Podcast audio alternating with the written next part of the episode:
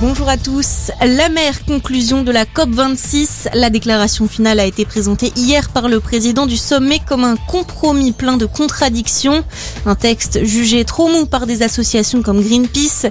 Il apporte quand même quelques avancées avec l'objectif de réduction du charbon et la mention pour la première fois d'une diminution de l'utilisation des énergies fossiles, mais sans aucune contrainte d'application. De son côté, la France s'est engagée avec la signature de plusieurs accords en marge des négociations pour ce pacte de Pour le climat. Paris s'oriente donc vers l'arrêt du financement aux énergies fossiles à l'étranger, la réduction de la production de pétrole et de gaz et la fin de la déforestation d'ici 2030. Un report de l'obligation vaccinale en Martinique, c'est ce que préconise la médiatrice nationale après avoir passé près de deux semaines sur l'île. Elle avait été mandatée par le CHU où l'intersyndicale s'oppose au vaccin obligatoire pour les soignants. En Martinique, moins de 40% de la population éligible a un schéma vaccinal complet.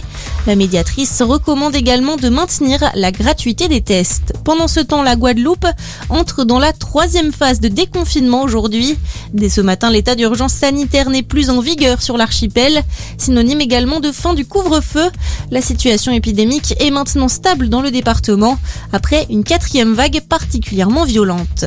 De nouvelles sanctions contre la Biélorussie. Dans un entretien au JDD, le chef de la diplomatie européenne a annoncé que des mesures vont être prises dès demain. La Biélorussie, que l'Union européenne accuse d'instrumentaliser la question des migrants qui se prestent à la frontière polonaise. Joseph Borrell a précisé que tous ceux qui participent au trafic de migrants vers la Biélorussie seront visés. Et puis le rugby, c'est un adversaire que le 15 de France a peu joué. L'équipe de France affronte tout à l'heure la Géorgie pour la deuxième fois de son histoire seulement, dans le cadre des tests matchs d'automne. Coup d'envoi à 14h. Merci d'être avec nous, très bonne journée à tous.